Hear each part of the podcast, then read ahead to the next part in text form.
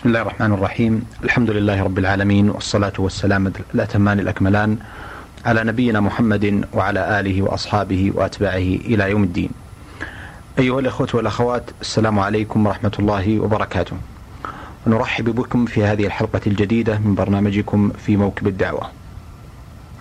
يسعدنا ويشرفنا أن يكون ضيفنا في هذا اللقاء المتجدد هو صاحب الفضيلة الشيخ عبد الرحمن بن عبد الله. بن زيد المحمود رئيس المحاكم الشرعية بدولة قطر.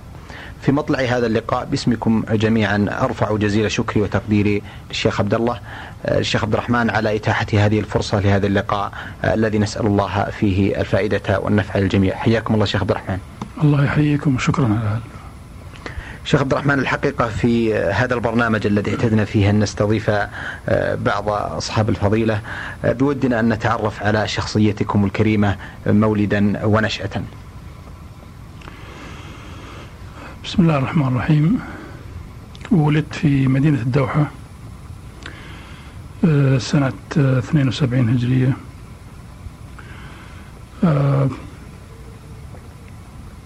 تلقيت دراستي الابتدائية والثانوية في مدارس الدوحة. المرحلة الإعدادية والثانوية كانت في المعهد الديني في قطر. ثم التحقت بجامعة الأزهر. كلية الشريعة والقانون درست فيها لمدة خمس سنوات. ثم بعدها حصلت على الماجستير في الشريعة والقانون من جامعة القاهرة. عملت خلال الفترة من خمسة وتسعين هجري لمدة حوالي 18 سنة وكيلا لرئاسة المحاكم الشرعية والشؤون الدينية. عينت في سنة ألف وأربعمية وخمسة عشر أعتقد رئيسا للمحاكم الشرعية بدرجة وزير. وخلال فترة عملي في رئاسة المحاكم الشرعية أنشأنا مجلة هي مجلة الأمة المعروفة وكنت مشرفا عاما على تحريرها حتى توقف عن الصدور بسبب المشكلة المالية اللي حصلت أثناء انخفاض أسعار البترول. كانت لي الفرصة للمشاركة في الكثير من الاجتماعات والمؤتمرات وعضوية العديد من الوفود واللجان. كنت أيضا رئيس مجلس إدارة مصرف قطر الإسلامي لمدة عشر سنوات منذ إنشائه حتى تعييني رئيسا للمحاكم الشرعية و اضطررت للاستقالة منه وعينت رئيس فخري له لل... في الوقت الحاضر ساهمت في تأسيس الهيئة الخيرية. الإسلامية العالمية في الكويت و في ال... أيضا أنا عضو في المجلس الأعلى العالمي للمساجد في مكة وعضو في مجلس أمناء الجامعة الإسلامية في إسلام آباد. أيضا أتشرف برئاسة لجنة شؤون الحج في وزارة الأوقاف والشؤون الإسلامية والتي تتولى تنظيم تسيير حملات الحج والإشراف على البعثة الرسمية.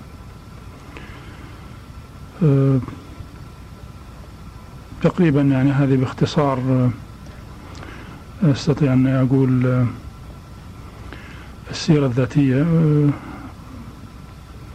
طبعا الوالد كان مجلس مجلس علم ومجلس أدب وملتقى للكثير من رجال الدولة والضيوف من مختلف المستويات وال الحقيقة الوالد بنفسه كان مدرسة الحمد لله يعني تعلمنا منه الكثير. الشيخ عبد الرحمن في الحقيقة لا شك أن لكل شخص ميوله واتجاهاته وهذا التوجه الذي توجهتم إليه وأثناء مشواركم التعليمي والأكاديمي والعلمي لا بد أن هناك عددا من الشخصيات التي كان لها تأثير في مجرى حياتكم العلمية. آه، هل لكم أن تذكروا لنا بعض هذه الشخصيات والتي ذكرتم آه، منها آنفا آه، والدكم عليه رحمة الله الشيخ عبد الله هل هناك شخصيات أخرى؟ الحقيقة غير الوالد يعني لنا أساتذة متعددين من الذين كان لهم دور و شجعونا على الاستزادة من العلم الشرعي أذكر منهم الشيخ يوسف القرضاوي مدير المعهد الديني في الفترة اللي أنا كنت أدرس فيه. و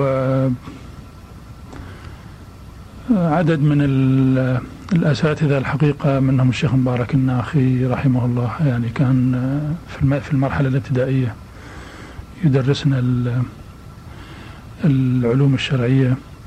ومن الناس الكبار اللي كان لهم دور.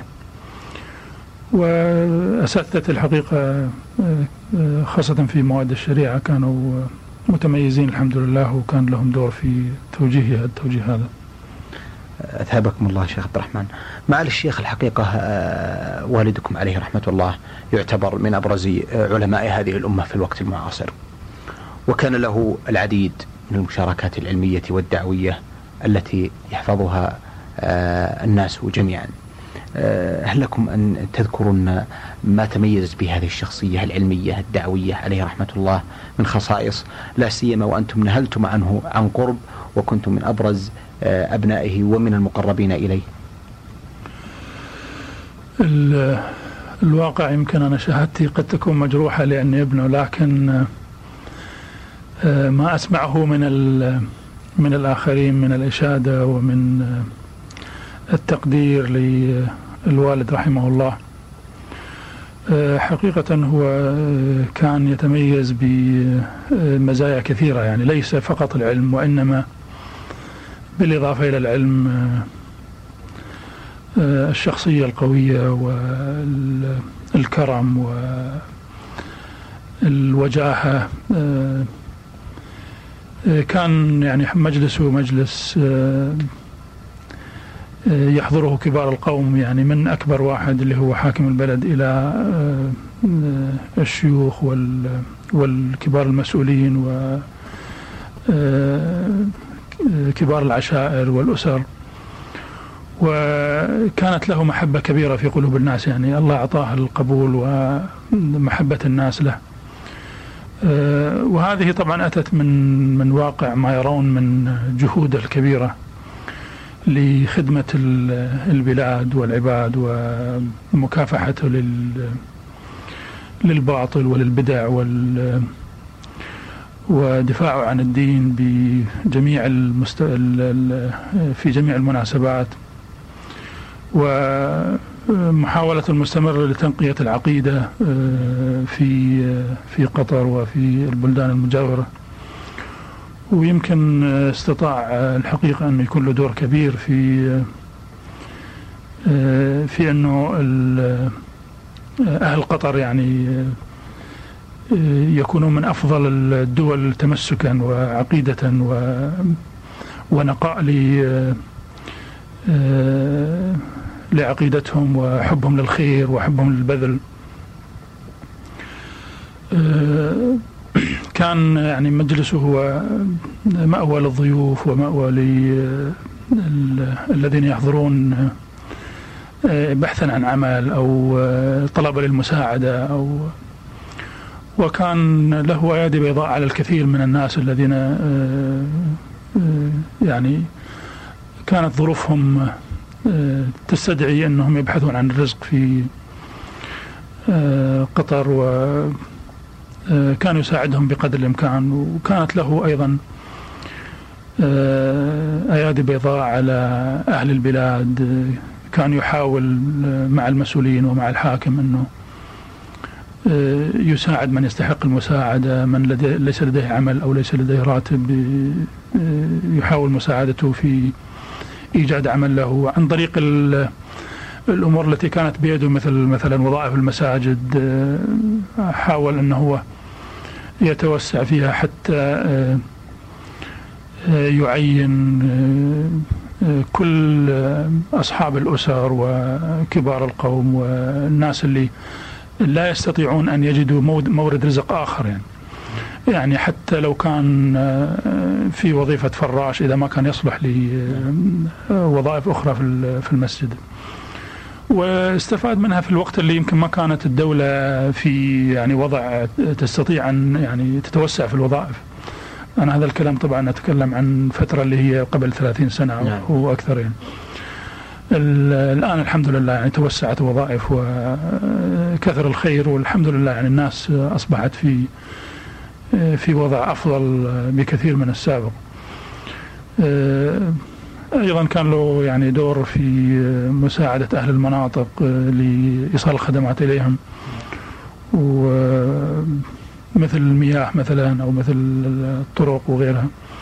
وكان يعني يسعى لتشجيع الحكومة على إيصال خدماتها حتى للمناطق البعيدة اللي هي في غير العاصمة.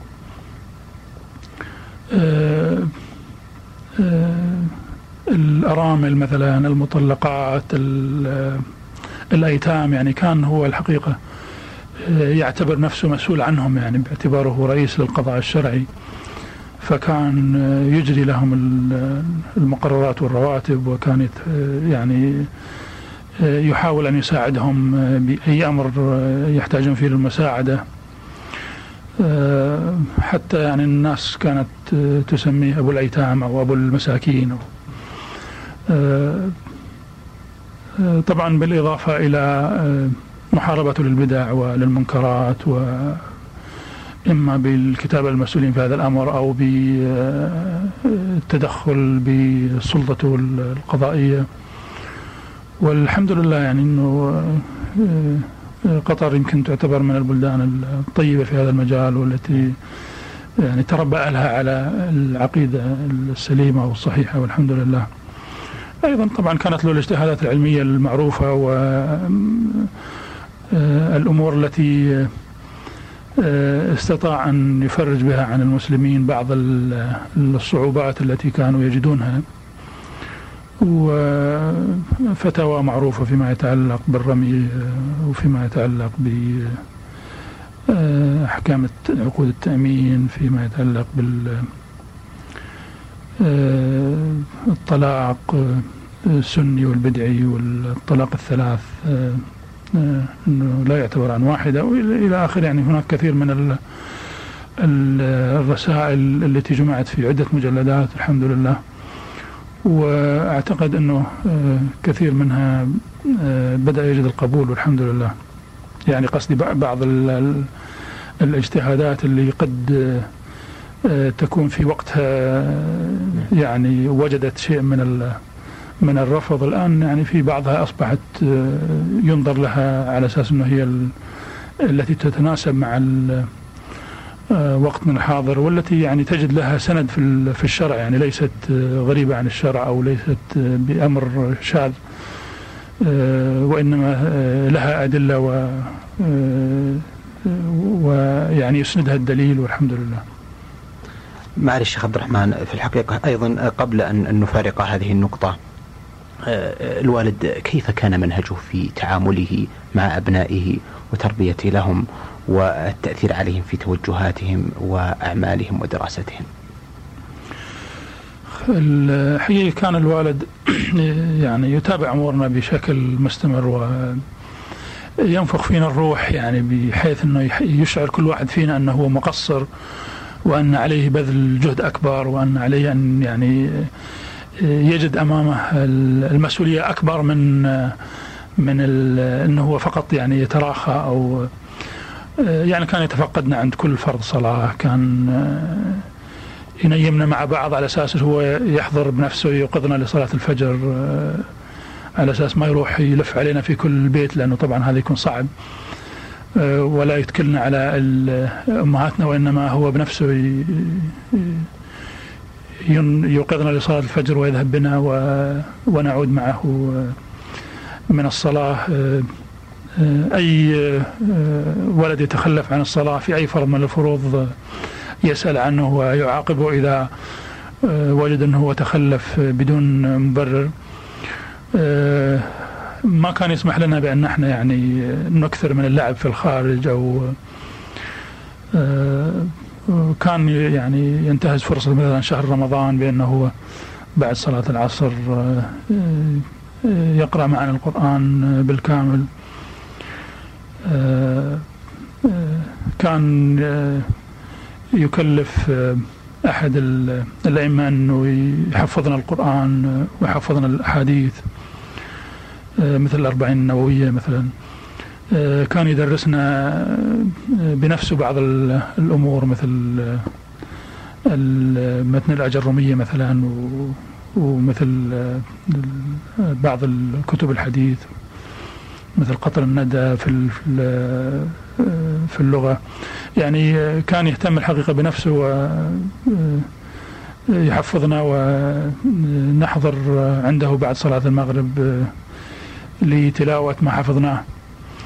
وكان في المجلس مثلا كل بعد ما بين المغرب والعشاء يقرأ شيء من الكتب من كتب السنة أو من كتب التفسير أو من كتب الفقه. و يعني تجد الكتاب الكبير يختم على مدى عدة شهور. وكان أحد منا إحنا الأبناء يعني نقوم بالقراءة عليه. فكان الحقيقة ال يهتم بموضوع أن إحنا نتلقى أكبر قدر ممكن من التعليم ونحفظ الكثير من القرآن ومن الحديث ومن غيره.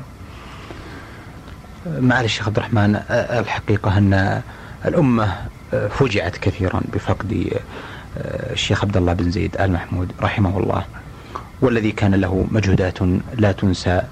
بل تذكر وتشكر. المخزون العلمي والمجهود العلمي الذي تركه الشيخ عبد الله بن زيد المحمود رحمه الله ماذا كان مصيره؟ هل كان هناك أو هل وجد نية لإخراج أو جمع هذه المؤلفات جميعا في في سلسلة مجموعات أو متكاملة يتم نشرها وتوزيعها ويعم النفع بها بإذن الله تعالى.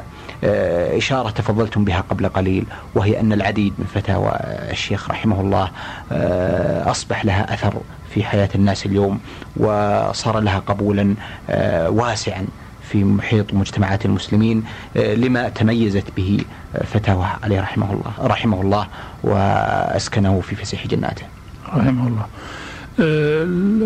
الحقيقة الكتب أو الرسائل والخطب التي جمعت في حياة الوالد هي موجودة ومطبوعة والحمد لله.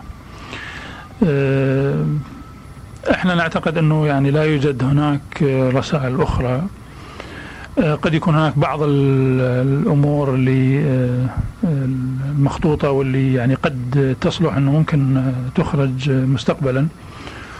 وهذه إحنا جمعنا جميع الاشياء اللي موجودة آه، من مخلفات الوالد رحمه الله. آه، عملنا منها ارشيف من عدة ملفات.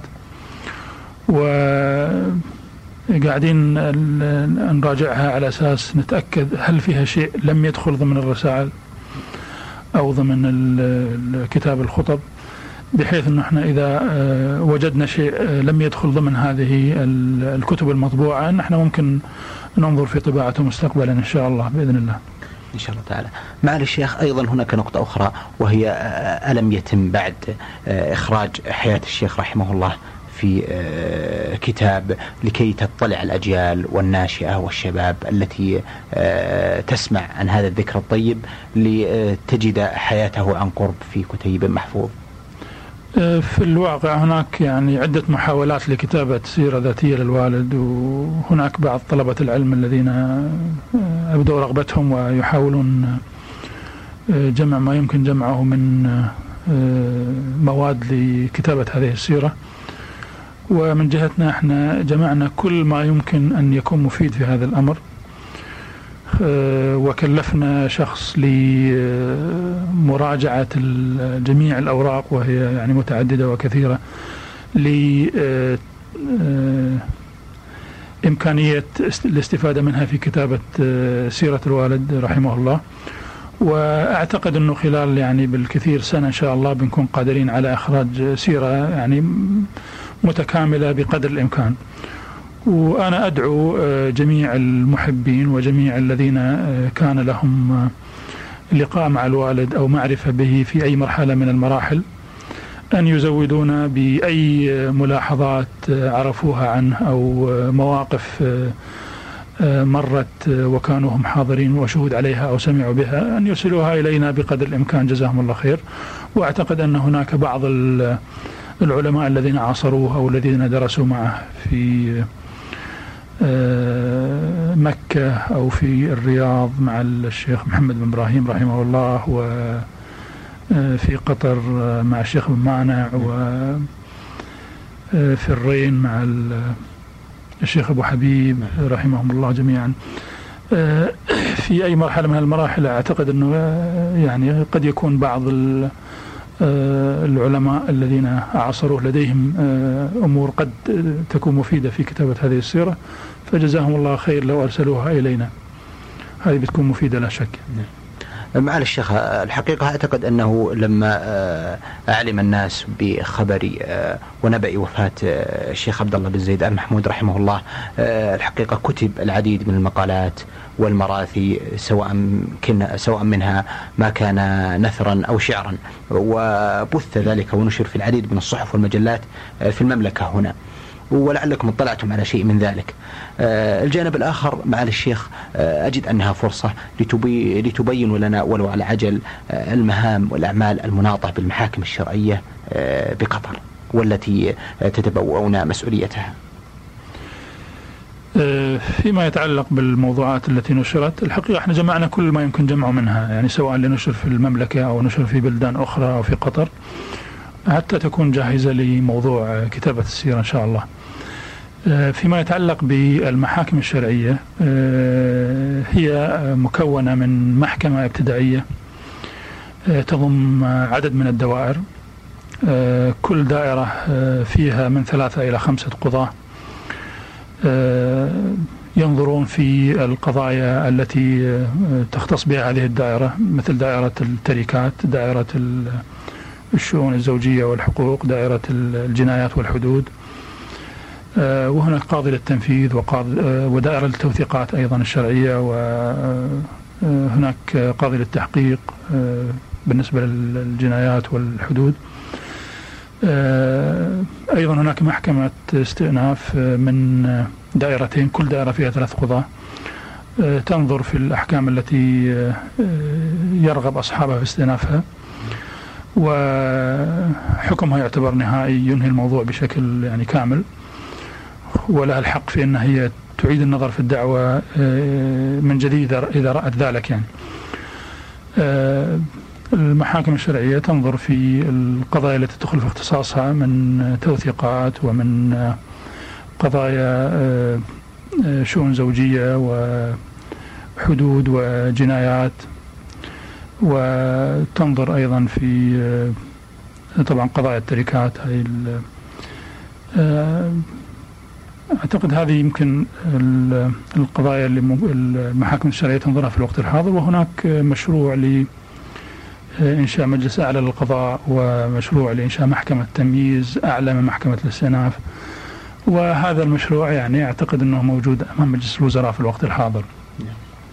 معالي الشيخ الحقيقة ذكرتم في مطلع حديثكم آه، إشارة سريعة عن مجلة الأمة وهي مجلة كانت متميزة الحقيقة وكان لها قبول كبير في أوساط المثقفين والمعلمين وطلبة العلم الشرعي عموما آه، الحقيقة توقفها أثر كثيرا على كثير من الناس الذين كانوا يتابعون هذه المجلة آه، هل من هناك بشرى بعودة هذه المجلة إن شاء الله قريبا إلى الساحة؟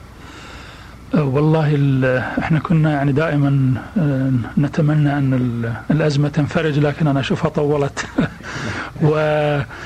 وللاسف آه، إنه الناحية المالية كانت هي السبب الرئيسي والمشكلة التقشف الذي تسبب فيه انخفاض أسعار البترول بشكل كبير. وكانت هناك الحقيقة محاولة لإعادتها لكن أجلت بسبب أن الظروف لا تزال يعني صعبة. لكن نأمل أن الظروف تتحسن مستقبلا بما يسمح بإعادتها. علما بأنه هناك سلسلة كتاب الأمة لا تزال مستمرة إلى الآن يعني وتصدر آه، كل ثلاث شهور آه، أو كل شهرين. آه، وهي يعني سلسلة الحمد لله أبقت اسم الأمة موجود في الساحة ونتمنى أن تزول الظروف وتعود الأمة إلى الصدور بإذن الله. إن شاء الله تعالى. معالي الشيخ هل لكم من كلمة في ختام هذا اللقاء؟ أولا أشكر الأخوة في إذاعة القرآن الكريم وهي من الإذاعات الطيبة التي نستمع إليها دائما وحقيقة هي من الإذاعات اللي يرتاح الإنسان إلى الاستماع إليها بين كم الإذاعات اللي دائما مملوءة بالطرب والغناء. والحمد لله يعني إنه هي قاعدة تسد فراغ كبير في في الساحة. وأيضا يعني تتميز بقراءات طيبة وببرامج مفيدة والحمد لله. شكرا لكم. أثابكم الله.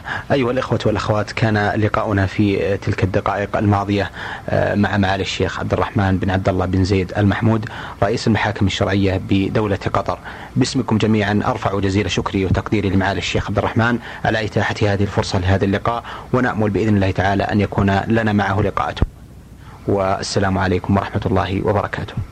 في موكب الدعوة إعداد وتقديم محمد بن عبد الله المشوح.